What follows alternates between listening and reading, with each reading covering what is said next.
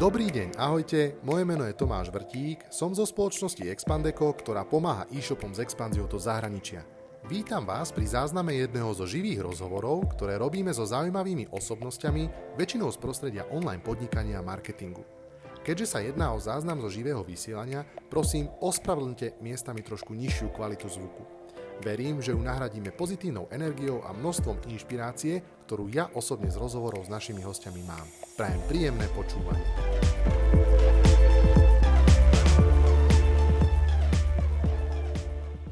Michal Truban, dobre známa persona, začínal už na vysokej škole s websupportom, všetci dobre poznáme ten príbeh, perfektná knižka Support, tá politika tam ešte chýba taká, taká bodka za tým celým príbehom. Možno to je tiež super tom... prí príbeh akurát neskončil dobre zatiaľ. Uh, tak uh, ešte sa neskončil, uh, je to všetko zatiaľ, ale dnes, čomu sa budeme chcieť určite najviac venovať, je aktuálne taký najnovší, najčerstvejší projekt, uh, ktorý, uh, do ktorého sa Michal pustil a to je projekt bezcyklenia.sk, čo už by som možno, že na začiatok povedal, je, že tento projekt a sme súčasťou, alebo využili sme služby tohto projektu aj my ako Expandeco a práve to, že vidíme, aký to má veľký impact na firmu, práve preto som chcel zdieľať túto pozitívnu skúsenosť eh, s Michalom aj ďalej medzi ľudí.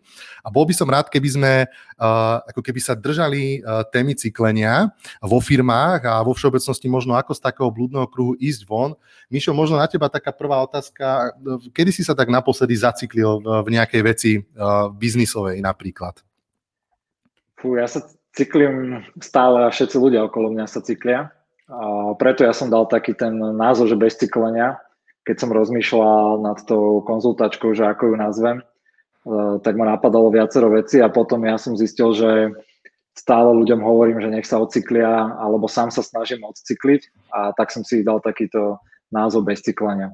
Uh, takže ja sa v kuse cyklím, to je podľa mňa taký proces, ktorý je nikde nekončiaci a uh, to najťažšie je sa vždy vedieť cykli, lebo za chvíľučku si zase, zase. Že nie je to nejaký jeden krok, ktorý vyriešiš a máš to navždy vyriešené, ale je to, je to vlastne vec, ktorú riešiš celý život. Preto som si dal taký názov konzultačky, čo môžeš celý život konzultovať. Hej, hej, hej. Uh, máš možno, máš možno niečo, čo v tebe tak rezonuje, že, že, že sa aj ty ako osobnosť vraciaš stále k nejakej veci, čo ti možno nedá spávať, alebo vieš, že stále si nefixol niečo v sebe, čo už sa snažíš ako keby dlhodobo napraviť? Určite. Mám toho veľmi veľa ešte napríklad aj pre tou politikou, keď bola vlastne aj po tej kampani mne samému to ukázalo veľmi veľa akože medzier a veci, veci, ktorým nerozumiem, ktoré neviem dobre robiť, tak mám pred sebou strašne veľa takých svojich vecí, ktoré, kde sa chcem ocykliť a presne s nimi robím a respektíve na nich robím aj s inými ľuďmi. No tak bon, počkaj, počkaj, počkaj, počkaj. Bonzni sa na seba teda, že čo, s čím konkrétne akože má problém Michal Truban a, a čo je také, že ako fakt uh, vieš, že, že chce zmeniť? Určite mi tá, v tej politike ukázalo veľké ako keby, že komunikačné medzery. Uh, aj v tej forme ako takej a potom aj v tom obsahu vlastne celom, takže to bola taká vec, ktorú, ktorú ja osobne chcem, chcem zmeniť. Zároveň som videl, že na moje prekvapenie som si myslel, že niektoré veci budú oveľa ľahšie, napríklad niektoré debaty a niektoré možno tlačové konferencie a podobne, alebo aj niektoré kauzy, že keby mi známe kauzy, keby mi ich niekto dopredu povedal, že toto sa bude riešiť, tak by som si povedal, že to je úplne v pohode, že to ľahko dám, ale keď k tomu prišlo, tak to bol naozaj taký veľký tlak a spätne vidím, že som to mohol urobiť oveľa lepšie. A, takže toto sú také veci, na ktorých ja chcem osobne zapracovať. To je taká navonok vec a potom dovnútra, aj tým, že som začal robiť takéto konzultácie, tak sa oveľa viac a hlbšie venujem teraz stratégii a, a proste toho, ako a, mať čistejšie a jasnejšie, čo jednak ja chcem, ale jednak aj tie, pre tie firmy chcú, lebo však k tomu sa dostaneme, ale jeden z najväčších problémov tých firiem je, že pobehujú kade tade, veľa vecí chcú robiť, nerobia ich eh, dobre, kvalitne potom ani jednu a toto je niečo podobné, čo aj ja v sebe mám takisto, že si hmm. na tom istom pracujem, na tom istom, čo sa snažím uh, pracovať s tými firmami. Môžem sa ťa ešte jednu takú technickú úplne mimo toto? Úplne môžeš. Chcem to, chcem to share, je to vlastne s týmto, ale to šernúť na Facebooku svojom, ale nevidím to live stream. Vieš mi ho prasknúť linku do Whatsappu alebo nejak tak? Jasné, myslím že, myslím, že, myslím, že chalani nás počúvajú technici, takže, takže ťuknú a budú ťa kontaktovať, akože ASAP čo sa týka, čo sa týka tejto záležitosti. Uh, ja som myslel inak, že hráš nejaké šachy, že ťa, že ťa nudí, ja, ja, nejak, ja, alebo, ne, alebo nejakého solitéra, alebo nejakého solitéra si tam akože valíš, akože klikačky, ale chalani ti určite ťuknú, že čo, čo ďalej s tým robiť. Uh, okay. začal, si so zl- začal si so zlými témami, vieš, tak nie, si nie, povedal, pohode. že pohode, pohode. Povedz mi, Michal, že ako ty vnímaš slovenských podnikateľov? Teda vieme o tebe, že aktuálne ako robíš konzultácie. Povedz mi, aké sú tie tvoje čerstvé skúsenosti alebo aktuálne skúsenosti s tým podnikateľským prostredím na Slovensku. Ako sú nastavení slovenskí biznismeni, aké problémy možno riešia? Skús nám k tomu viac povedať ten tvoj pohľad. Mhm. Presne som nad tým rozmýšľal. ja čo konzultujem dlhodobejšie s niekým alebo viac konzultácií, tak ja by som to nazval, že takíto slovenskí podnikatelia sú také nebrúsané diamanty. To ste aj vy trochu. A to, sú, to sú ľudia, podnikatelia, ktorí ako keby, že nejak svojím, s takým tým sedliackým rozumom, podnikateľským rozumom, tak, takou ako keby samozrejmosťou niečo vybudovali, ale chyba im, chyba im takáto skúsenosť a trošku takého podnikateľského, finančného, marketingového, manažerského nech vzdelania alebo skúsenosti, alebo toho, že ako sa to robí profesionálne, alebo profesionálnejšie. Naozaj, že ja konzultujem firmy, však aj vy máte obraty, myslím si, že už okolo viac niekoľko miliónov, alebo budete mať teraz. A ja to poznám na príbehu WebSupportu, že veľmi rovnako nám sa ho to podarilo vybudovať tak, že som ani o tom nevedel, že ako sa to podarilo, ale na to, aby to napredovalo, tak sme potrebovali potom porobiť akože niektoré konkrétne kroky a dokázať sa, dokázať sa naučiť nejaké veci. Lebo my ako Slovensko máme obrovskú výhodu v tom trhu, že my sme strašne maličký trh. A potom tým pádom tu nemáme taký tlak z veľkých korporácií alebo nadnárodných firiem, ako majú napríklad v Polsku. Hej. V Polsku musíš byť akože veľmi dobrý podnikateľ, lebo to je krajina, keď chce ísť nejaká západná korporácia alebo niekto do, na východ alebo na stred, tak ide prvá vec do Polska a tam tá konkurencia príde okamžite, lebo je to obrovský trh. My sme posledná krajina, kde tí ľudia prichádzajú a už aj keď sú tam tie korporácie, tak aj v tých ich reportingoch sme úplne na konci a je to akože odchýlka trochu, hej, že ani to nikto nerieši, že ako sa vám darí na Slovensku. Preto my máme obrovskú výhodu a tí podnikatelia u nás, že majú také pohodličko trochu. Že si ideš, proste podnikáš, nejak rastieš, ale nemáš tu v zásade akože top svetovú konkurenciu ktorá by ťa tlačila k niečomu, ktorá by ťa naozaj ako keby vedela, vedela akože buď zničiť a ty vieš popri nich, uh, popri nich prežívať. To je taká prvá vec. A druhá, druhá, čo som si ja všimol a čo sme s Čechmi riešili uh, dlhodobejšie, že rozdiel medzi nami a Čechmi je taký, že u nás sa častokrát pomerne ľahko etablujú také tie jednotky na trhu. Ja neviem, v online, Martinus v knihách, web support, dajme tomu v hostingu, profesia v job portáloch alebo v hľadaní práce, kdežto v Čechách e, je to oveľa, oveľa ako keby rozdrobenejšie, je tam viacero vyrovnanejších hráčov. A znova to núti tých ľudí inovovať viac, viac sa vzdelávať, viac makať podobne. Takže my máme takú výhodu, máme obrovskú nevýhodu, že sme strašne malý trh a ty keď aj vybuduješ nejakú firmu a dostaneš ju do, do nejakého základu zo Slovenska, tak máš strašne malý kapitál na nejakú expanziu alebo niečo podobné. Kdežto keď nejaký Nemec na nemeckom trhu vybuduje niečo veľké, tak má akože desiatky až stovky miliónov um, obratu alebo potom zisku na aj expertízy na expanziu. Čiže to je taká uh-huh. naša obrovská nevýhoda, že tebe, keď sa aj na Slovensku podarí vybudovať obrovskú firmu v rámci slovenského trhu, tak si hrozne maličky na to, aby si rozbil celý svet alebo okolo ísť. Hej. Na druhú stranu je to výhoda tým firmám, ktoré, ktoré by dozišli a, alebo by tu chceli expandovať, lebo uh-huh. keď tu idú, idú s malým budžetom, moc sa tu to nestarajú. No ale teraz mi povedz, ty si spomenul aj Česko a ja si myslím, že z toho globálneho hľadiska je to Česko porovnateľné so Slovenskom, tých 5 miliónov hore-dole nezaváži.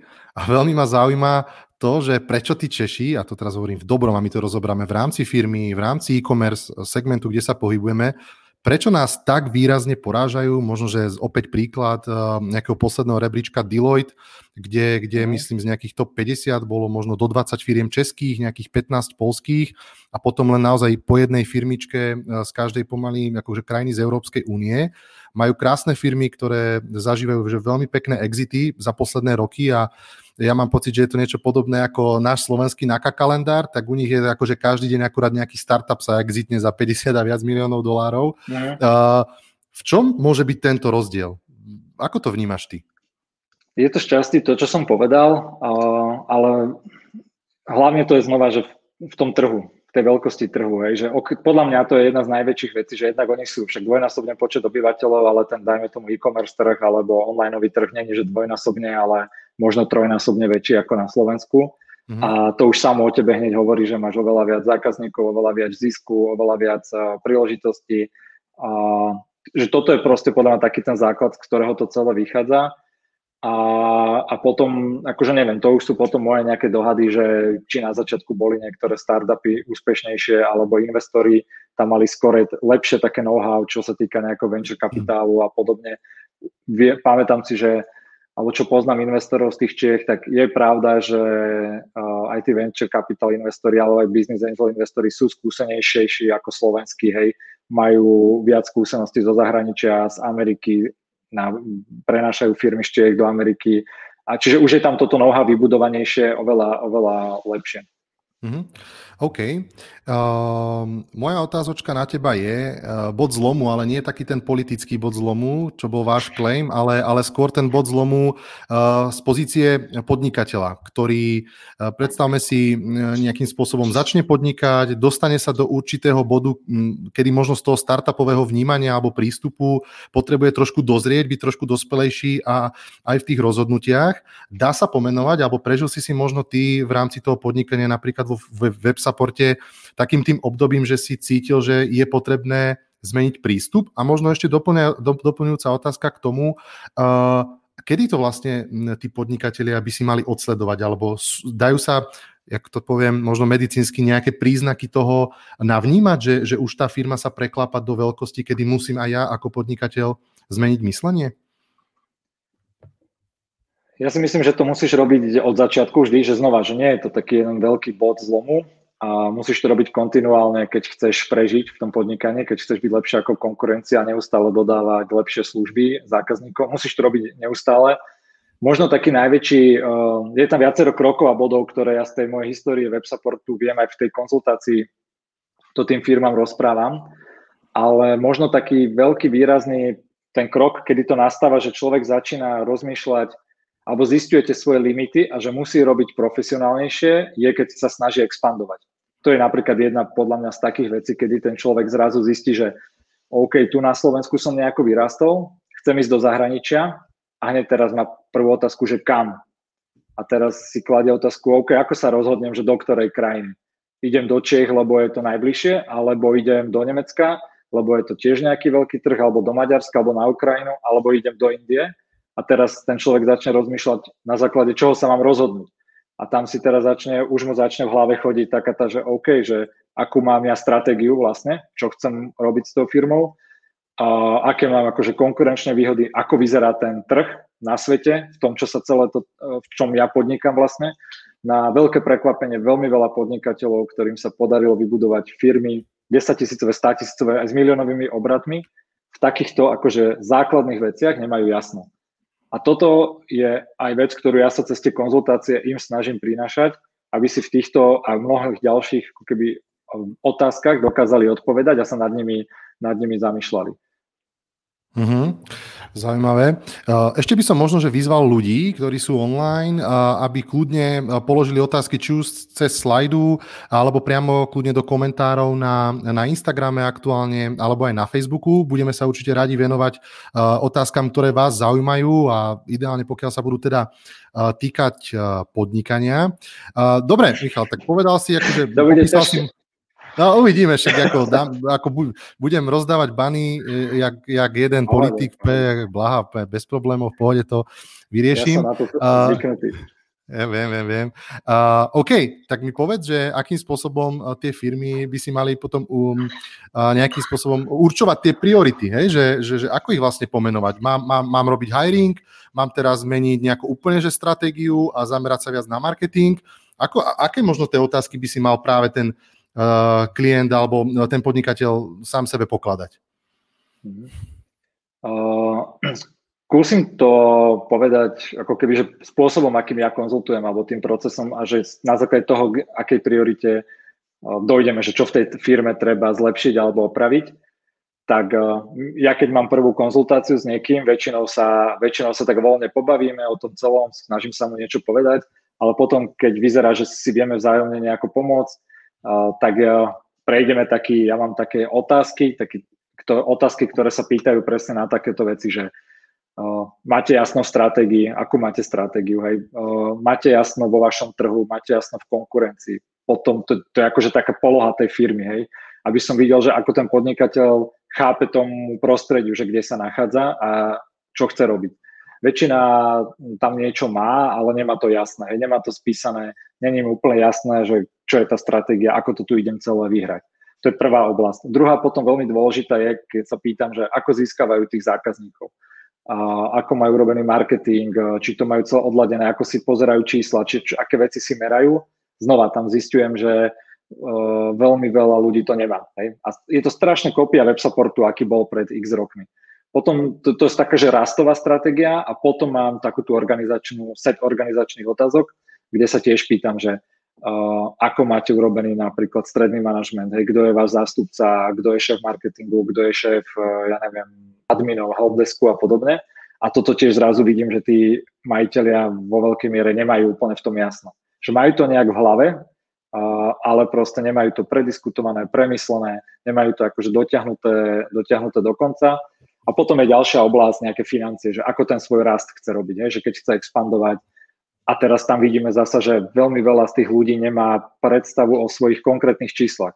Že vie, aký robí obrad, aký robí asi zisk, ale keď sa bavíme o tom, že OK, že ktorá kategória produktov ti robí najviac, ktorá, ja neviem, čo sú tvoje ďalšie produkty, ktoré vyvíjaš, aké máš na to náklady vydedikované, koľko ti to má priniesť, koľko ťa stoja mzdy na marketing, koľko ťa stojí výkonnostný marketing, koľko ťa stoja nejaké ďalšie veci tak tí ľudia znova majú veľmi akože hrubé predstavy, že poviete, o, tak asi 20 tisíc, 10 tisíc, 15, mm. ale proste nevie presne, hej, a nevie, koľko to bolo minulý rok, ako to rastie, nemá rozhodnutie, že OK, idem teraz do marketingu dať nejaký budget a podobne. Takže toto sú veci, ktorými my si prejdeme a podľa toho, v akom stave sú tie jednotlivé veci, tak sa na ne sústredíme. Však môžeme sa aj pobaviť, vieš, o tebe napríklad, alebo o vás, že u vás to bolo oveľa viac také, že strategickejšie, že ako tú firmu viac, e, viac uh, uchopiť, že na čo sa konkrétnejšie zamerať. U iných firmách je to napríklad, že marketing, že rastú, fungujú, ale marketing vôbec nemajú poriadne podchytený.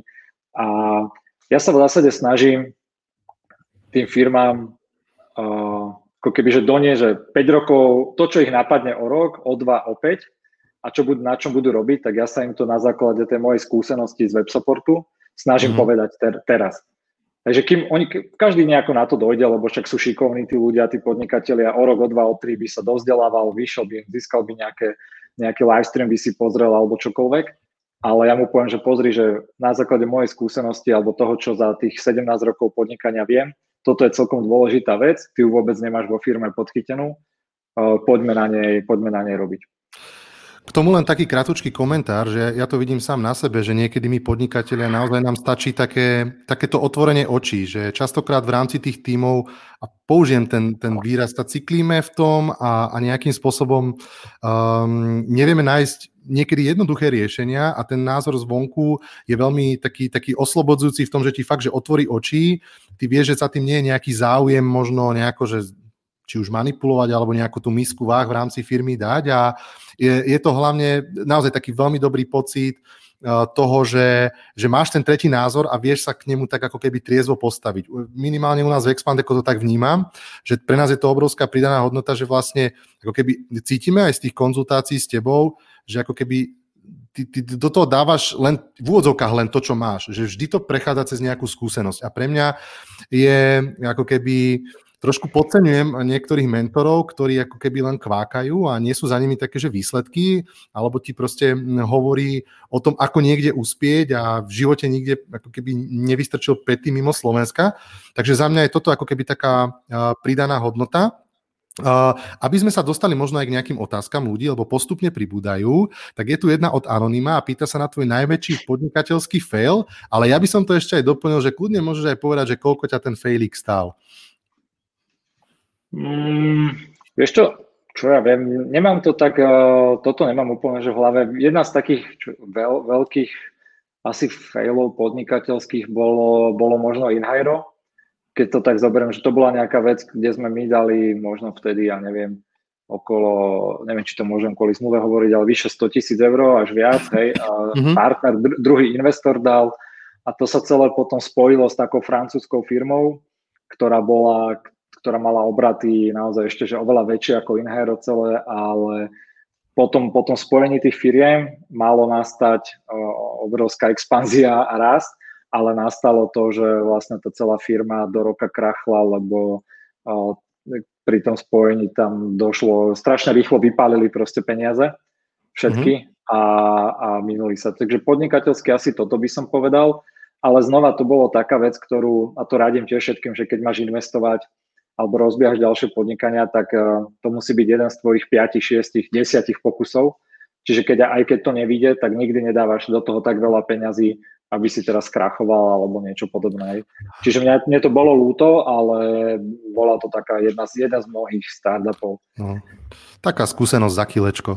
Uh... a, a vieš to, najhoršie, ani to, to sú také peniaze, ktoré však sú obrovské, ale uh, veľmi veľa sa pri tom naučíš, oni sa ti tým vrátia. To, čo je skôr mňa na tom vždy mrzí, je ako keby ten zabitý čas a zabitý čas veľa ľudí a veľmi veľa šikovných ľudí, a, a toto bol taký fakt projekt, ktorý uh, od začiatku mal, že dobre našľapnuté, ale potom sme videli, že ako to míňame celé a nedokázali sme si možno aj úprimne na začiatku povedať, že je tam jedna zásadná chyba. A jedna z tých zásadných chyb, ktoré boli pri ňom, že to vzniklo ako projekt spin-off vo WebSupporte uh-huh. a po nejakom čase, keď to malo nejakých prvých klientov a sa to rozbiehalo, tak sa to ako keby, že odovz- WebSupport sa tým nechcel moc zaoberať, lebo to bolo ešte akože v menšej fáze tak sa to odovzdalo spolu s tým ďalším investorom sa to odovzdalo zamestnancom, ktorí v web supporte na tom robili. A ani jeden z nich nebol taký, alebo nechcel byť ten CEO toho, hej, alebo nemal to, nebol to jeho nápad, nechcel na to makať. A tým pádom my sme, my sme vyrobili ako keby firmu, ktorá nemala vlastného šéfa, vlastného zakladateľa a snažili sme to, sa tam externe nejakých dostať a potom tých Francúzov, že nech to teda oni zoberú a oni to mm. rozbili potom celé. Takže toto, a toto bola taká chyba, ktorú ja si všímam pri týchto startupoch alebo nápadoch, že to jedna zo stavebných kameňov je, že to musí mať jedného zakladateľa človeka, ktorý to chce robiť. No a do toho ti vstúpim, pretože to bola jedna z tých mojich otázok. Ty si to tak trošku načrtol.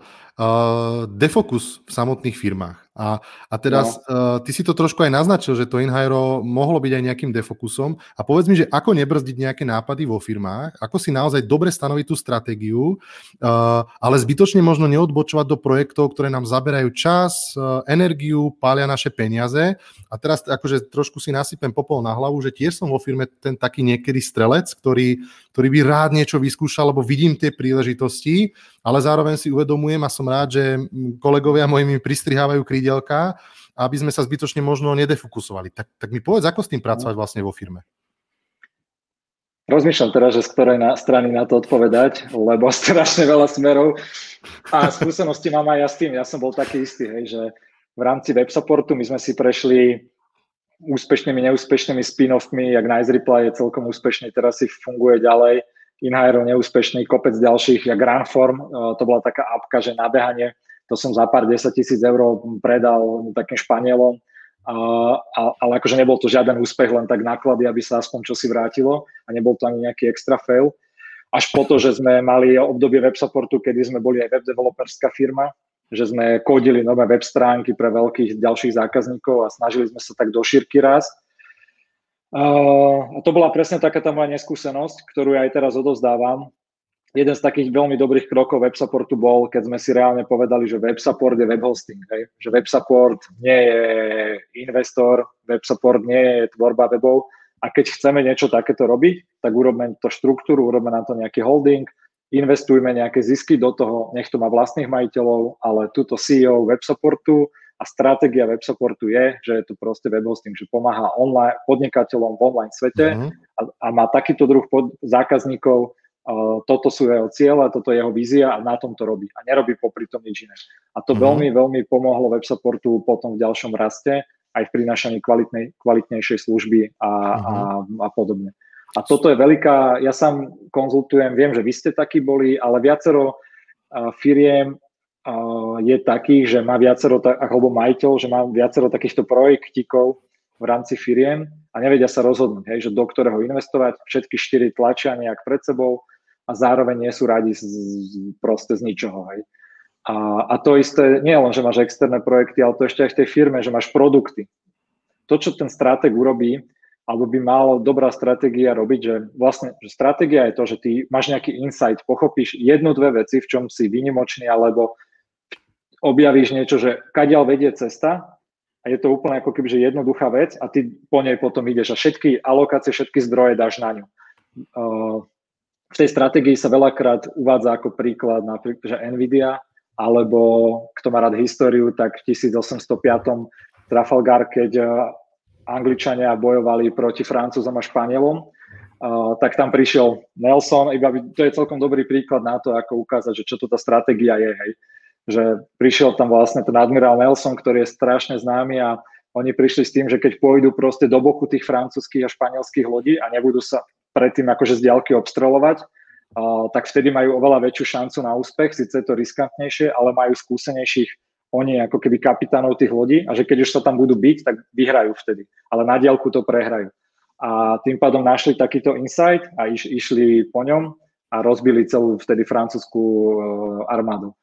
Aj, aj, aj Španielsku, teda sorry, Španielsku, aj Francúzsku. A podobne napríklad z NVIDIA. Strašne dobrý príklad, mne sa páči tá NVIDIA že ona vyrábala grafické čipy, ale išiel do toho aj Intel, hej, obrovská, obrovská firma a tá Nvidia si povedala, že OK, čo je naša konkurenčná výhoda? My nemáme šancu poraziť Intel ani v zdrojoch, ani v peniazoch, ani asi akože lepších čipoch a vtedy sa čipy dávali vonku, že raz za rok, raz za dva roky. A Nvidia si povedala, že my sa fokusujeme iba na čipy a poďme ich každý kvartál dať vonku nový. A začali to robiť takto, že každú chvíľu dávali vonku nový čip z, z, vylepšený Intel, čo bola obrovská korporácia, čo mala svoju stratégiu a fokus úplne inde, im nedokázala stíhať, proste nedok- lebo to nebola ich priorita a vykašľal sa proste potom Intel na to, lebo videl, že jednoducho nedokáže s takýmto prísne fokusovaným hráčom uh, superiť a tak sa potom Nvidia presadila.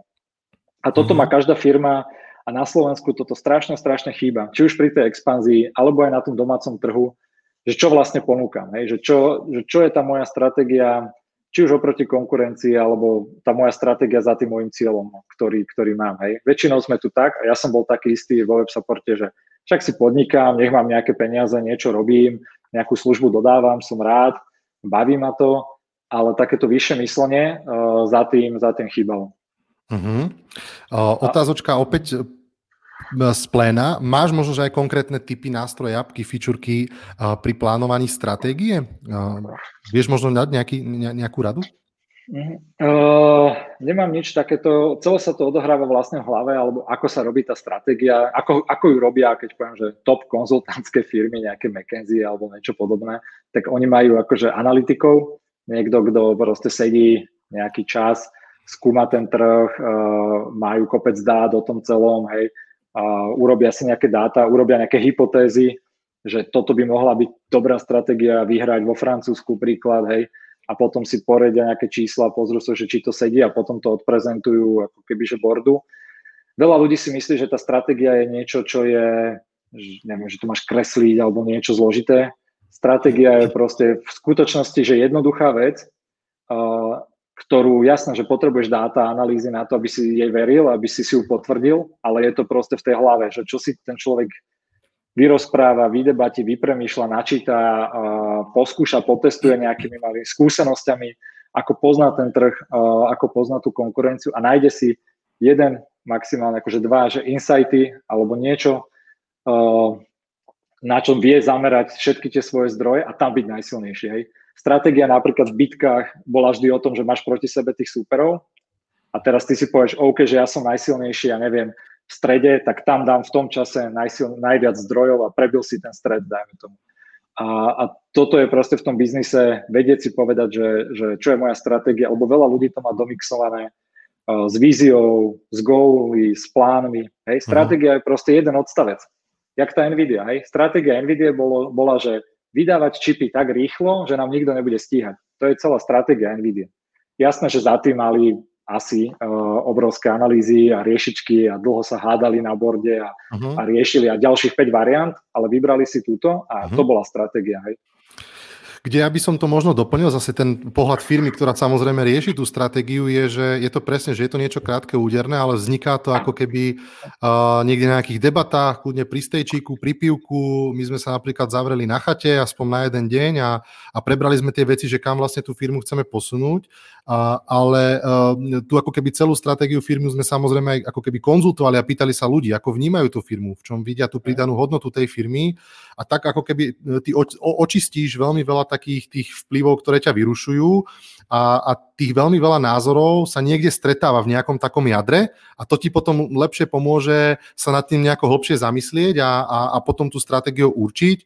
My osobne sme tiež ako Expandeco nevyužívali nejakú, nejakú, nejakú vyslovenú fičurku. Bolo to skôr o tom poriadne brainstormovať, poriadne sa zamyslieť nad tým, odkiaľ prichádzajú tie peniaze, kde je tá príležitosť a zameriať sa na to nejako z dlhodobého hľadiska. Uh, super. Uh, určite uh, tu jedna otázočka ešte zo slajdu, tak už sem šupneme. Uh, čau, ak by si mal firmu a mal by si nejaký nadbytočný kapitál určený na rozvoj, využil by si ho počas tejto krízy alebo by si počkal a nechal ho ako rezervu? Takže možno, že skôr taká investorská otázka. Mm, a to je ak ako keby, si, v rámci firmy? Alebo... Mm, ak, mm, asi áno. Ak by si mal uh, firmu a mal by si nejaký nadbytočný kapitál určený na rozvoj, uh, využil by si ho počas tejto krízy alebo by si počkal? To znamená, že um, aký by si možno prístup ty ako firma zvolil v týchto možno neistých časoch uh, s tým, že máš nejaké možno že rezervy? Udrieť, počkať? Nedá sa to povedať takto všeobecne, hej, lebo treba vedieť, že čo je tá konkrétnosť toho celého. Hej, že či mám nejakú príležitosť, kde vidím, že sa mi naskytla vďaka tejto kríze, lebo ja neviem, niekto niečo predáva, nejakú firmu, alebo je to lacné, alebo ja neviem, je veľa ľudí prepustených, tak je ľahšie nahajrovať niekoho. Uh, alebo čakám proste na to, že keď pominie tá kríza a veci, do ktorých chcem investovať, sa dajú potom do pohybu, ale nie som si tým istý. Čiže nedá sa to takto ako keby vôbec povedať, že všeobecne. Že ja, sú jasné, že sú také všeobecné formulky, že máš nakupovať, keď je lacné, alebo v tej kríze treba, treba investovať, ale sú odvetvia, kedy tú krízu treba prežiť a tie peniaze šetriť a, a počkať si na to, kedy to, v čom podnikáš, sa bude, ja neviem, znova rozbehne alebo vznikne vtedy, vtedy tá príležitosť. Takže uh, treba si len povedať, že ja takéto teoretické otázky vždy rozbijam na tú konkrétnosť. Mm. Hej, že poviem, že keď mi niekto napríklad v rámci konzultácií toto povie, tak ja by som sa ho spýtal, že OK, tak mi povedz, že tri konkrétne veci, kde ideš ich zainvestovať, hej? Alebo že tu možnosť, nad ktorou rozmýšľaš. Lebo či roz, keď rozmýšľaš takto virtuálne vo vzduchu, tak je to akože super nejaké intelektuálne cvičenie, ale to radšej si medituj a nad ničím nerozmýšľaj. Ale keď máš k tomu konkrétnu vec, že OK, teraz som v kríze a mám takúto možnosť, do ktorej zainvestovať, tak sa o nej potom konkrétne pobavme, hej, že či nemáš iné lepšie možnosti, čo s tými peniazmi, keď ti ostanú sedieť, e, či si radšej nepočkáš na niečo iné. Hej, čo je znova tá tvoja stratégia, čo chceš dosiahnuť s tým a zmestiť tam kopec parametrov, pobaviť sa o tom a potom sa rozhodnúť. Ale nad tou konkrétnou vecou, konkrétnou, konkrétnou investíciou. Mm-hmm. Uh, Neviem, či som to dobre povedal, ale... No, ono, bolo to taká, že všeobecnejšia otázka. Súhlasím s tým, že asi ťažko sa to dá povedať, e, keď nevieme možno viacej o tej firme, možno z akého segmentu. Mm, stotožňujem sa s tým, čo si povedal. Ja ešte skúsim na tomto ukázať možno, že trošku inú hodnotu, že veľmi dobrý princíp, ktorý mne v tých konzultáciách pomáha, je, že poďme sa baviť o tej konkrétnosti. Napríklad dneska sme mali, uh, mali taký však debatku s Mírom, uh, tvojim uh-huh. co-founderom, ohľadom webky. Uh, ja preto v tých konzultáciách rád idem aj do takých konkrétnych vecí, že riešim, lebo zrazu sa bavíš o niečom konkrétnom zrazu teraz tá vízia alebo stratégia je prejavená v nejakom konkrétnom, čo si vieš pozrieť a vieš si povedať, splňa to, nesplňa to. A, a veľakrát mne, keď konzultanti chodili k nám do web supportu, nevadilo, keď to bolo také všeobecné, keď dával takéto, hej, že keď som sa spýtal otázku, že či investovať v kríze alebo nie, tak bullshitter ti povie, jasné, v kríze máš investovať, lebo XY, ale proste to nie je pravda, lebo čak sa, o čom sa bavíme, do čoho ideš investovať, hej? a vtedy ti poviem, alebo viem povedať lepšie, že áno, táto investícia súvisí s tvojou stratégiou, je to super, napriek tomu, že je kríza, poď do toho. Alebo opačne, že kríza není, tá kríza má vplyv na tú tvoju investíciu asi takýmto spôsobom, tak radšej vydrž, lebo nikto není si istý, ako to bude o dva týždne, či znova nezavrú školy, ja neviem, hej. A vyčkaj radšej dva týždne, počkaj, počkaj mesiac, dva a, a uvidí sa. Takže vždy, mm-hmm. aj pri tých konzultáciách, vždy, keď niekto rozmýšľa, Uh, treba sa baviť o, o konkrétnych veciach. Ešte dobrý príklad na také potvrdenie, lebo táto, túto tému mám strašne rád, lebo uh, veľa mladých ľudí sa ma pýta, že či má ísť na školu, akože stredoškolák, hej, že či ja mám uh-huh. ísť akože na školu študovať, alebo mám ísť podnikať.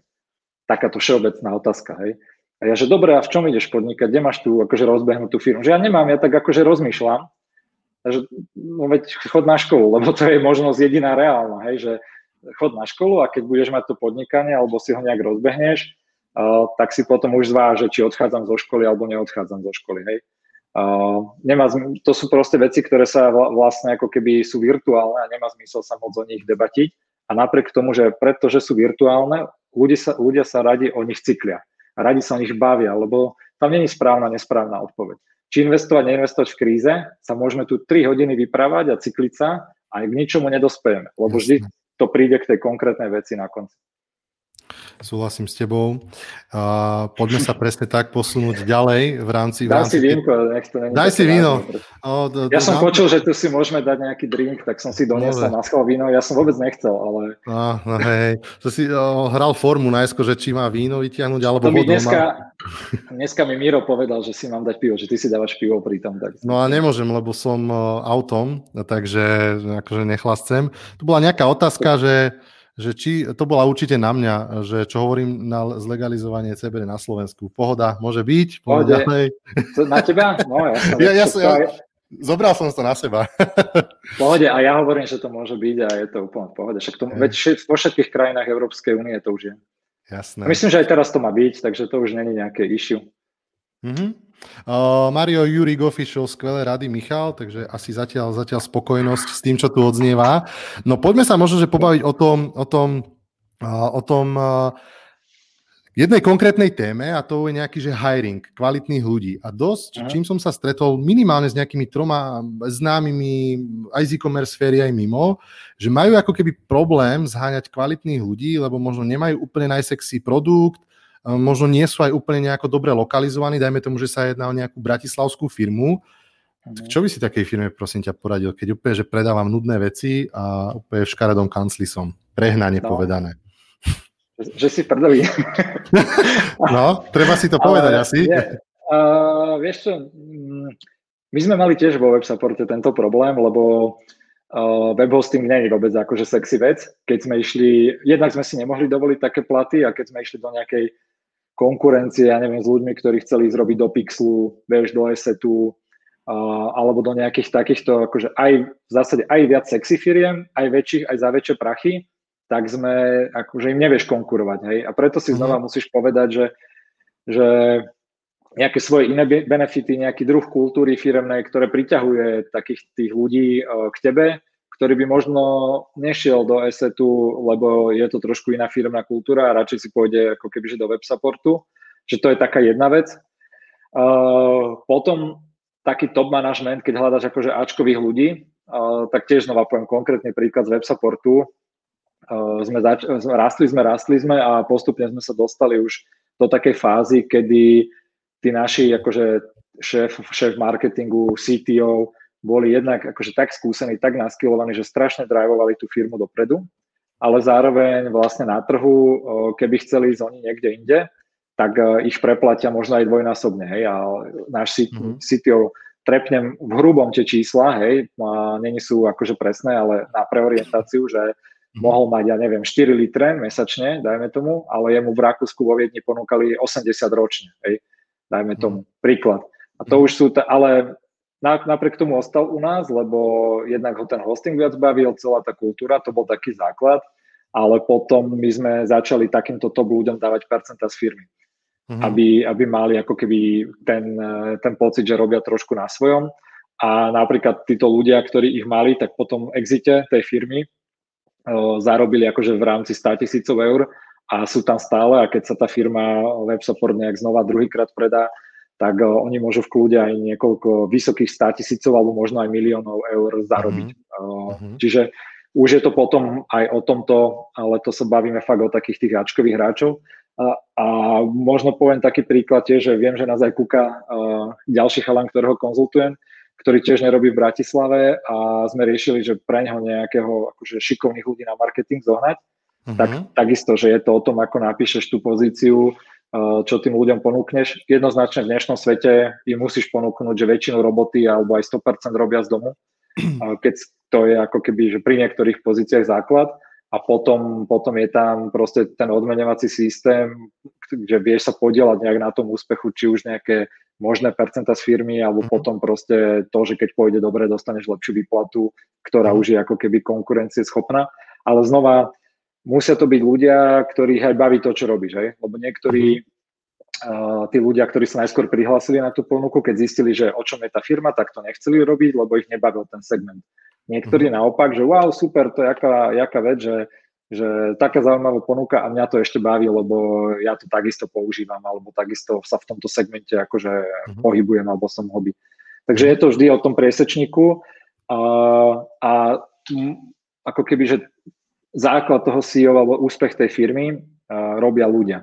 A jedna z tých najväčších úloh toho človeka je si zohnať a, top ľudí do toho týmu, ja to poznám na websupporte, že on vyrastol nie, že vďaka mne, ale vďaka tomu, že som dokázal tam mať lepších ľudí, ako som ja.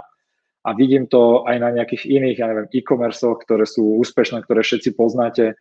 Nechcem ich tu akože menovať, ale ktorí ti povedia takisto, tí foundry alebo tí ľudia, že ja to mám vďaka tomuto človeku, ktorý mi vtedy brutálny marketing rozbehal, alebo ja to mám vďaka tomuto človeku, ktorý úplne ten sklad nakodil a sám to celé mhm. vtedy urobil zadarmo alebo lacno a mali sme to lepšia konkurencia a podobne. Takže toto je veľmi, úspe- veľmi dôležité pre tých majiteľov robiť. Uh, snažiť sa takých, takýchto ľudí a t- jedna z tých mojich vecí v konzultáciách je, ja im to radím, ako to robiť, alebo to nerobí veľakrát. Ľudia to nerobia dobre. Tí šéfovia takýchto, títo podnikatelia. Ja som to takisto nerobil dobre a však není som stále v tom nejaký dokonalý, ale tam je hrozne dôležité tým ľuďom dať aj zodpovednosť, ale aj slobodu že vlastne to, čo majú veľa mentálne, títo, my ako podnikatelia, takíto, ktorí tak akože vyrástli uh-huh. sami so sebou, také nebrúsené diamanty, tak uh, máme obrovský problém po, sa, tva, sa riadiť tak, ako riadia vlastne veľkí manažery veľkých korporácií, že riadiš iba aké by black boxy, hej? že povie, uh-huh. že toto je vaša skupina, toto je šéf marketingu a tuto máš nejaký budget a toto sú nejaké naše KPI, nejaké ciele, čo ja od teba chcem a ty mi už príde a dones mi, ako to najlepšie urobiť a robte to najlepšie, ako ty vieš a ja to akože schválujem, pozerám reporty a snažím sa ti snažím sa ti robiť podporu, aby si mal všetko k dispozícii, aby si naplnil tie cieľe. Že veľmi, jedno, veľmi jasne komunikujem svoj cieľ, čo chcem od teba, mhm.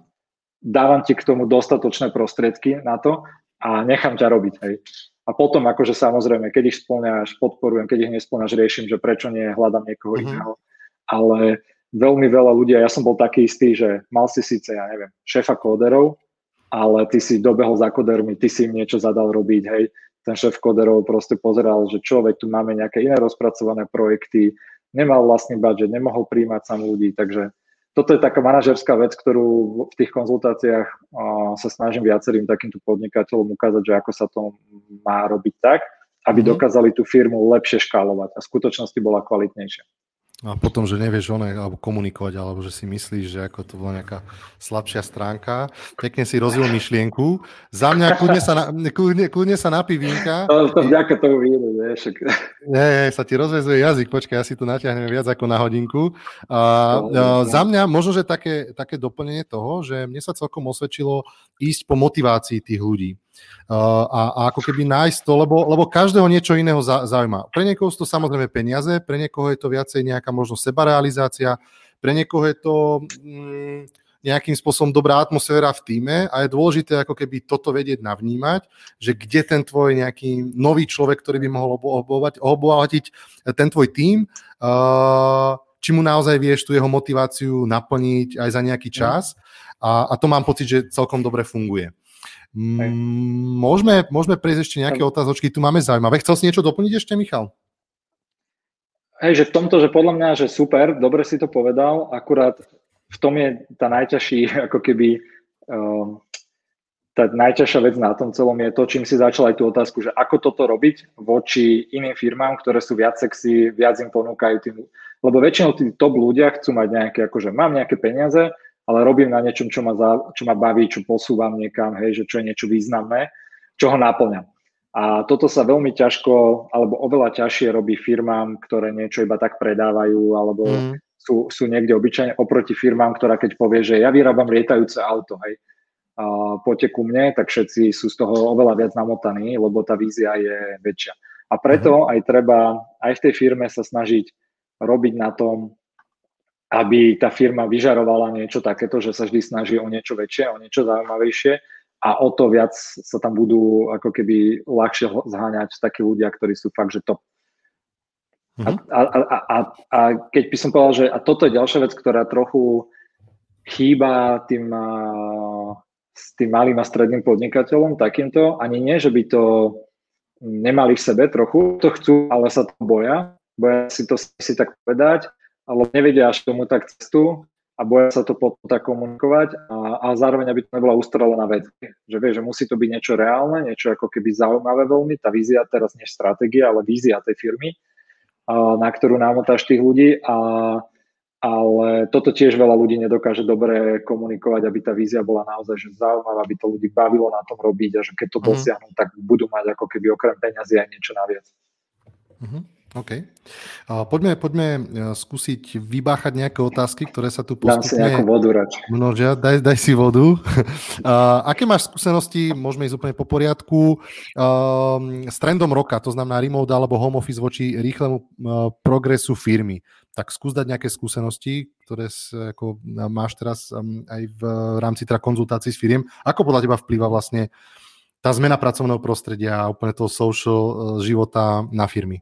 Uh-huh.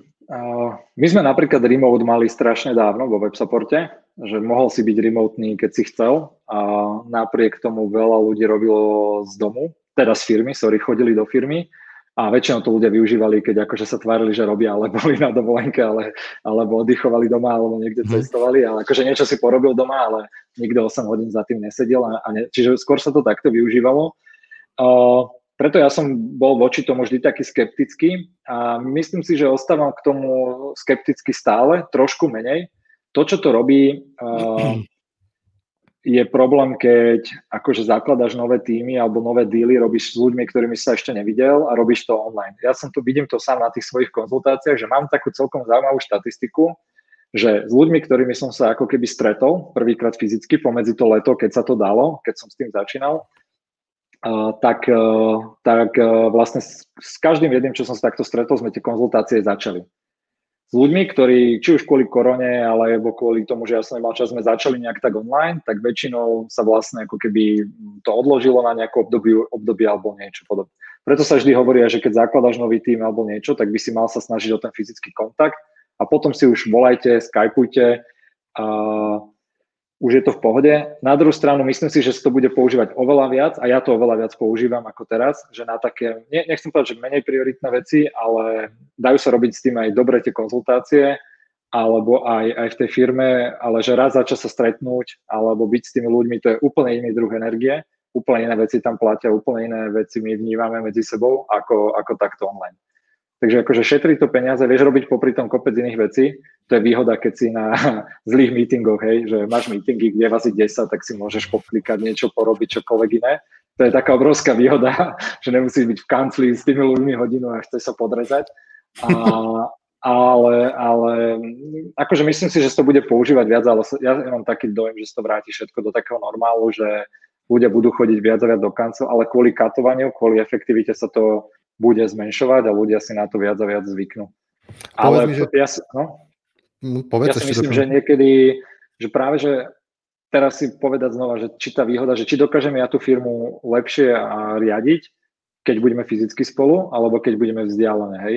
A možno tí, čo si povedia, že OK, že ešte to dlhšie potiahneme tým, že budeme viac fyzicky spolu, možno strátime niekde na stratíme na tom, na efektivite, na tom, že sa niekto presúva a podobne, uh-huh. ale možno bude mať lepšie interakcie a lepšie nápady, lepšie sa nám bude spolu robiť a podobne. Teraz mi tu udrela jedna otázka od uh, Mareka Kiabu. Čau Mišo, bude ne, to, je, to je nejaký člen PSK, že čau Mišo, bude, nebude konfliktom zájmom, keď ťa požiadam o odcyklujúcu konzultáciu, keďže som členom PS. Normálne ako Mišo bude odcyklovať ľudí, ako niekto, proste keď chceš odcykliť, tak za Mišom. Tak, kľudne, kľudne daj vyjadrenie. Pohode, Marek, pohode. Vypýtam si nejaké peniaze od teba za to. to budeš mať vyššie... Ale To, to bude, mať vyššie člen, bude mať vyššie členské, keď tak bude mať väčšiu, on bude mať špeciálnu prírážku, vieš. Dobre, dobre. Prírážka, odcyklenie, to sú dobré výrazy. Takže poďme ďalej. Dano, zaujímavá otázka. Uh, okrem uh, podnikania si známy športovec. Čo ti šport prináša do podnikania? Uh, strašne veľa. Úplne, že mm, mňa šport, pohyb veľmi, veľmi akože náplňa. Nielenže do podnikania, ale do celého života ja som si vždy z toho bral rôzne paralely, dokonca som aj rozmýšľal, že napíšem tú knihu tých príkladov, že čo sa v športe robí a aký to má impact v tom podnikaní konkrétne, dokáže byť strašne veľa. Ja poviem znova, že ja som napríklad teraz začal chodiť na brazilské jiu a strašne, vždy som to chcel robiť a teraz po tej politike špeciálne potrebujem sa byť s ľuďmi. a, takže brutálne ma to baví a je, a je to, oni to sa nazýva aj také, že ľudské šachy, je to strašne o technike, je to strašne o tom, že ako keď tú techniku robíš, ako máš pevne základ, ako si ju polovi, aký si trpezlivý pri tom a podobne. Mhm. A znova je to strašne veľa pri tom, o tom podnikaní. Mi to dáva aj veľa do podnikania, ale do hoci čoho, čo robíš. Hej, že chcem napísať taký blog, uh, ne, nemá to s podnikaním spoločné, ale že ako ma jiu-jitsu naučilo grillovať. Hej, že, le, lebo pri tom grillovaní proste veľa ľudí, alebo ja som to predtým tak robil, že začneš grillovať nejaké meso, ale ty keď máš zlý oheň, zlú páhrebu, čo sa mne veľakrát stávalo, tak neugrilluješ až taký dobrý steak. A vlastne to jiu-jitsu a to isté to podnikanie, ale je o tom, že aký máš pevný základ, keď niečo ideš robiť, ako to máš v podnikaní, to môže znamenať, že ako to máš premyslené a koľko máš na to financií, ako tie prvé kroky dobre začneš robiť a potom uh, exist, máš predsa ďalších 10 krokov, ktoré už aj môžeš trošku pokaziť, ale keď si mal ten dobrý základ, už ideš tým smerom. Hej. A, a akože je to samotná debata celá a musím si, musím si niekedy sadnúť k tomu a spísať mm-hmm. všetky tieto nápady, ale mne šport pomáha v podnikaní tak hlavne, že mi pomáha životne, byť v kľude, udržovať sa, baví ma to strašne, mi to dobre robí na mozog, mm. na, tel, na telo, takže uh, je to úplne, odporúčam to každému a podľa mňa naozaj ani nie, že o podnikaní, ale o tom, ako sa cítiš v živote, tak športovať je úplne perfektná vec. Super, takže najbližšie, keď Miša stretnete, tak miesto podania ruky si kľudne nejakú páku vypýtajte. Uh, Mišo, Mišo určite rád, alebo dusenie krásne. Uh, pekná otázka. Nelutuješ, že si išiel do politiky, keď sa si nakoniec vrátil k tomu, čo ťa asi najviac naplňa a to je biznis? No a to je vlastne otázka, že či ťa to najviac naplňa. Tak povedz, že Akože čo, čo s tebou? Hej. Ešte nelutujem, je, bola to obrovská skúsenosť a ja, ja som stále v politike, ako keby, že už nie na tej najvyššej eh, nejakej pozícii ani v strane, aj sme mimo parlamentu, ale som stále, že podpredseda PSK, stále tam chcem, eh, chcem byť. Uh, akurát teraz mimo parlamentu úprimne sa naozaj, že nedá nič moc robiť. Mňa to podnikanie je pravda, že ma to strašne baví, preto ja robím tieto konzultácie, lebo mňa podnikanie strašne bavilo a vidíš, vidím tam hlavne v týchto konzultáciách, ja robím s ľuďmi, ktorých si aj vyberám, ktorí sú šikovní a z ktorých mi ma to baví robiť. A keď sa o niečom bavíme, vidím, že oni to aj hneď urobia do v priebehu týždňa, dvoch alebo mesiacov a vidím reálne tú zmenu. Takže mňa na, toto ma na tom strašne naplňa a presne po tej politike, ktorá pre mňa bola taká, že musel som sa učiť, není mi taká prírodzená presne, tak aj teraz náspäť jedna z tých motivácií robiť tie konzultácie bolo to, že to je pre mňa jak svetená voda, toto celé, hej.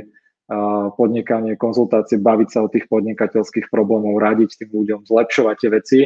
Mňa to, mňa to hrozne, hrozne baví, takže ale z tej politiky neodchádzam a chcem byť v nej aktívne a uvidíme, že pred voľbami, aké, aká bude konkrétna situácia, že, že čo sa bude viac robiť. Uh-huh. Ešte by som možno, že posledný krát vyzval ľudí, aby kľudne, keď e, majú na Michala nejakú otázku, e, môžu položiť priamo na Instagrame e, alebo, alebo na, na Facebooku do komentára, alebo môžu využiť slajdo, kde pod hashtagom Expandeco môžu položiť svoje otázky.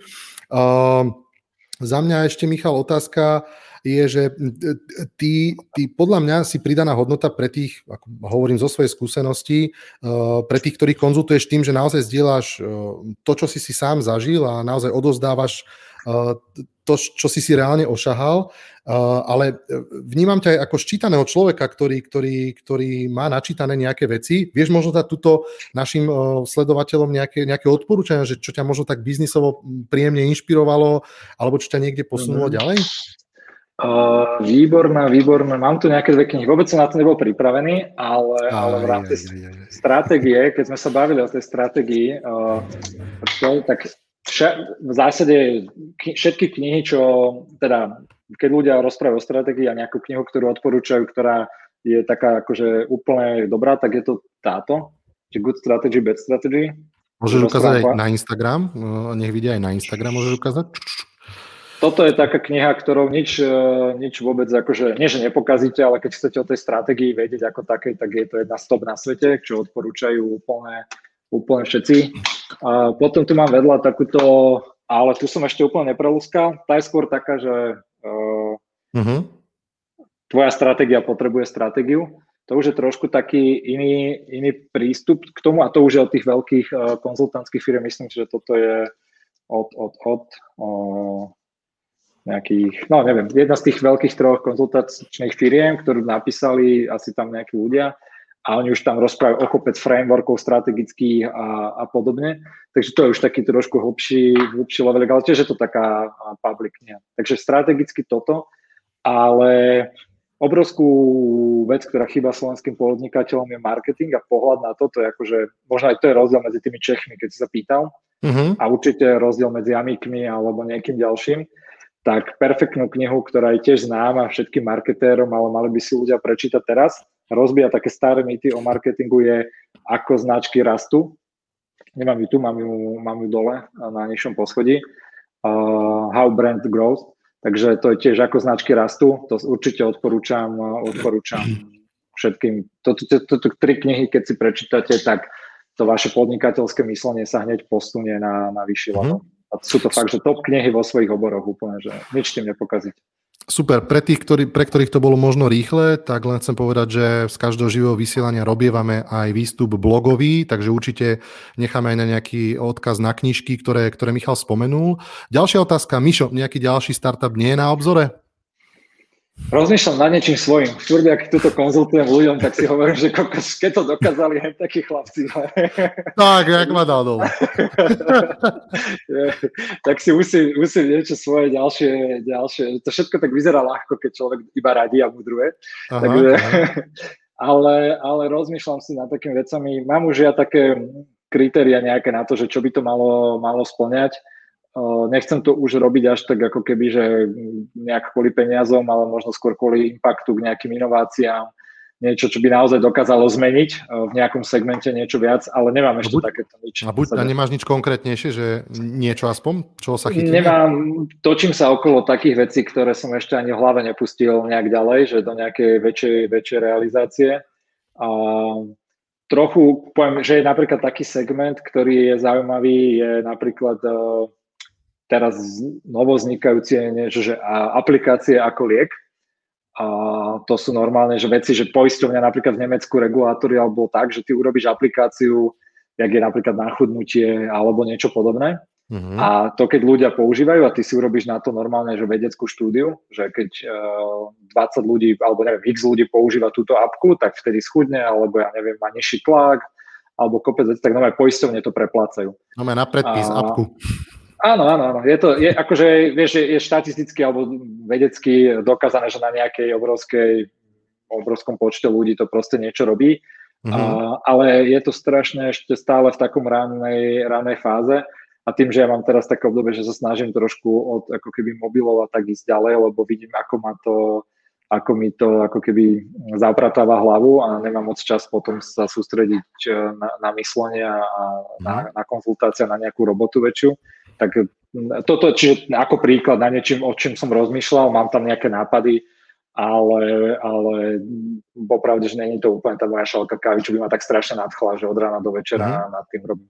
Možno takú vec, ktorú robím, ktorá sa vám presne hodí a keby ešte, a neviem, ešte to dorábam, je vlastne na to bez cyklenia, není to nejaká nová firma, ale chcem urobiť tam vlastne taký formulár alebo test, že si vy ako majiteľ firmy vyplníte rôzne otázky, veľa o ktorých sme sa bavili, že v akom štádiu máte svoj marketing management, business intelligence, účtovníctvo manažerské, ako, sa na, ako, ako dáta pozeráte a tak. A to ti vyhodí nejaké veci, že akú máš kvalitnú firmu alebo ako kvalitne ju riadiš a do nejakej skupiny. Mm-hmm. Takže na tom si teraz tak robím. To je taká, mm-hmm. taká akože malilinká, malilinká vec. Ale to je v rámci bezcyklenia. Mhm. Super, možno, že posledná otázka, ktorá ma zaujíma a týka sa tvojho aj posledného blogu a trošku si to teraz načrtol, tak je práve nejakým spôsobom odstrihnutie sa od, od, od, od tých displejov, zariadení. Uh, tak, tak možno, že porať, pretože ja si myslím, že táto doba práve zo sebou aj prináša to, že je taká táto doba postfaktuálna, kopec informácií a ja to vidím na sebe, že človek nechce, aby mu niečo uniklo a samozrejme potom nejaká neefektivita z toho vzniká a, a príliš dlho sme na, na, tých, na tých zariadeniach. Tak povedz, ako tebe sa možno podarilo tú tvoju produktivitu zvýšiť, respektíve odstrániť uh, ako veľa toho času, ktorý si možno, že trávil neefektívne. Jednak ide ako keby, že o ten čas, ale mne išlo hlavne ako keby o ten stav mysle a o tej, o tej pohode, čo máš. Hej. Že keď prvú vec, ktorú urobíš, alebo ja som robil, že hneď si pozrieš mobil a rovno ťa tam naserie nejaký politik, rovno ťa tam mm. naserie teroristický útok vo Viedni a ráno máš 8 hodín alebo 3 na 8 a si proste vytočený alebo vystresovaný alebo máš zlý pocit, proste ešte sa ťa nič deň nezačal, už si si ho celý ako keby dodrbal. Aj. Uh-huh. Alebo nejaká sms alebo nejaký mail od, partner, uh, od partnera, alebo myslel som business partnera. A, a toto bol jeden z takých najväčších dôvodov, že som videl, že ja som furt v tej tenzii, niečo si riešim. A druhý bol taký, že ak mám malú dceru, tak jasne, keď chodím po byte, tak som furt zistil, že kde mám mobil, kde mám mobil. Stále som ako keby čekoval, že kde mám ten mobil a stále som ju niekde položil, išiel som si po ten mobil a takto a som si uvedomil, že, že ja mám mysel úplne zapratanú, že od rána som v strese, lebo si prečítam niečo, čo má aj podvedome, že to si mm-hmm. neuvedomujem, ale som akože vystresovaný z toho fakt na takej malej úrovni. A, tak som si povedal, ako keby, že úplne že základnú vec, že musím to proste začať obmedzovať. A jedna z takých základných vecí bola, že to nenosím do spálne. Že nad tým mobilom nevyhráš keď si ponastavuješ niečo v tom mobile, aj to sú dobré kroky, ale že dať notifikácie dole a tak, ale to proste nevyhráš, lebo tam tie algoritmy a to je tak dobre urobené, že to ti tak práži na mozog, že to chceš vidieť. Hej. Jedine mhm. ako ty nad tým vyhráš, že tú hru, a to je znova možno taký, že o tej stratégii, hej, že si spravíš uh-huh. tú mhm. stratégiu z toho, že ty tú hru posunieš do fyzického sveta, kde to ešte nie je, našťastie ešte nemáš ten čip v sebe a tak. Takže ja obmedzujem ten mobil proste fyzicky, jednoducho ho nemám v spálni, a snažím sa ho nema, nemať vo vačku, keď som v byte, aby bol vždy ďalej odo mňa a potom časovo, že od 10. do 9. ho mám vypnutý, a, a, aby mi proste vtedy nechodili veci, hej. A sú to krásne rána, že zrazu ráno sa stane také, že sa zobudím a úplne som vyčilovaný, až kým k tomu mobilu o 9. neprídem. Ale mám strašne krásne ráno a to isté večer, hej, že ja som zrazu začal znova čítavať knižky oveľa, oveľa viac a, a podobne. Takže to, to, a pre mňa to bolo hlavne v tom, že dať si do kľudu hlavu a nebyť v kuse iba na, na ako keby tepe a sledovať veci, ktoré sú mi aj jedno úplne, lebo ich neviem nejako ovplyvniť. Mm-hmm. Super. Michal, budeme pomaličky končiť. Eh, Jasne. Povedz možno našim eh, sledovateľom a poslucháčom nejakú takú, že final message, eh, ktorá, ktorá, ktorá možno súvisí práve s tým cyklením, kde možno, že začať, kde možno spraviť ten nejaký prvý malý krok.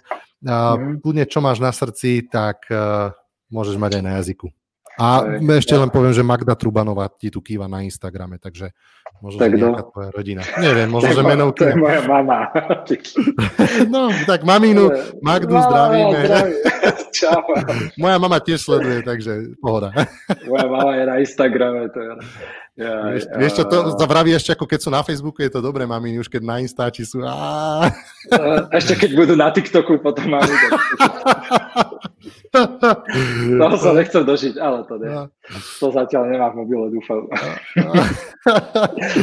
uh, vieš čo, rozmýšľam, nemám nič takéto pripravené a ne, aby som napríklad, že nedával také zasa všeobecné akože rady dlhšie, napadla ma jedna, ak si sa to pýtal, taká vec, ktorá, ktorá nám tiež veľakrát chýba, podľa mňa je a to, že pre tých podnikateľov konkrétne poviem, keď idú niečo robiť nové, tak strašne veľakrát vymýšľame koleso. A robili sme to my takisto, že veľakrát sa sta, snaž, stačí pozrieť vonku na tú konkurenciu, ako to má urobená svetová konkurencia a tým sa inšpirovať, možno niečo vylepšiť, pomeniť, prispôsobiť. Poviem príklad, vo WebSupporte my sme mali asi tri projekty, kedy celý koderský tým, marketingový tým robil objednávkový proces. Hej. Urobilo sa to user testing, všetko sa porobilo, chvíľu to fungovalo znova, takto sme asi 2-3 roky a potom sme sa vlastne akože jedného momentu na, naštvali a pozreli sme si, jak to má GoDaddy urobené. Na obrovská firma, hej, že s miliardovými valuáciami a mali to, že podobne ako my, ale že brutálne vymakané, hej, a sme úplne videli, že a oni to testujú, že s, s 10 násobne väčšími rozpočtami, jak my, tak sme to proste ako keby, že sa veľmi, veľmi tým inšpirovali, tými základnými vecami a bolo to hotové. A toto isté našim aj startupistom vo veľa, ale aj podnikateľom malým a stredným chýba, že proste oni robia, vymýšľajú si nový e-shop, trápia sa s dodávateľmi, jak to porobiť a pritom, keď si urobí nejaký research, tak uvidí, iba pošlo, že takto to urob, daj tam moju komunikáciu, môj dizajn, prispôsob tam toto, lebo toto máme iné my, zvláštnejšie. A toto je tá cesta, ako oveľa rýchlejšie dobehnúť konkurenciu alebo sa aj trošku približiť pokiaľ nie ste nejaký brutálny genius tej svojej oblasti, vtedy si to vymýšľate sami znova o tej stratégii, že čo je tá vaša silná, silná noha, čo si, kde ste inovatívni vy, ale všetko ostatné sa snažte o, o, ako keby sa tým inšpirovať od tých lepších a tak oveľa rýchlejšie budete napredovať. Perfektné, krásna myšlienka, podpísujem sa takisto po ňu, pod ňu. Michal, ešte raz si chcem veľmi pekne poďakovať za tvoj čas, potom to môžeš hodiť do faktúrky. Uh, čo sa... To... Uh, Počúvaj, ale to je, no? to je hodinová no? konzultácia krát toľko ľudí, koľko tu bolo, nie? Tak... Kámo, tak to sa bojím, že to nedáme. uh, uh, ale, ale niečo je fajn, pretože ľudia stále pribúdajú No musíme okay. to useknúť, nech, nech akože zase ako máme, nech sa necyklíme možno. Uh, každopádne veľmi pekne, Michal, ti ďakujem za, za tvoju účasť, takisto ľuďom za proaktivitu, boli ste super. Uh, Janka Šišková, Palec hore, Michal Loviec, uh, Danksem, ďakujeme za skvelý rozhovor, takže veľmi pekné reakcie. Johnny Sins, kámo, pozor, pozor na to. Uh, na to som ďak... hrdý napríklad. Hej, môžeš to nejako komentovať, keď chceš. Nie, moja mama je na Instagrame, vieš, tak... dobre, dobre. Uh, OK, priateľ, ešte raz vám veľmi pekne ďakujem, Mišo, tebe ďakujem za super energiu a naozaj uh, bezcyklenia.sk ľudia, čeknite to. Uh, tí, ktorí naozaj biznisov sa potrebujú posunúť, uh, naozaj moje očakávania boli naplnené. Aj preto som takto chcel, ako keby Michala, aby ho trošku viac ľudí spoznalo a vyťahnuť. Uh, čo by som ešte chcel, a uzavriem tým tým rozhovor, pozvať, takto, pozvať vás takto o mesiac na rozhovor s Palim Adamčákom, šéfom UI42 Digital, kde sa budeme, hovori, kde sa budeme rozprávať o e-shopoch, o expanzii, o procesoch, o finančnom riadení e-shopov. Takže znova taká téma zaujímavá, ešte viacej do hĺbky taká e-commerceová, takže budete vítaní. No a ešte pekný večer.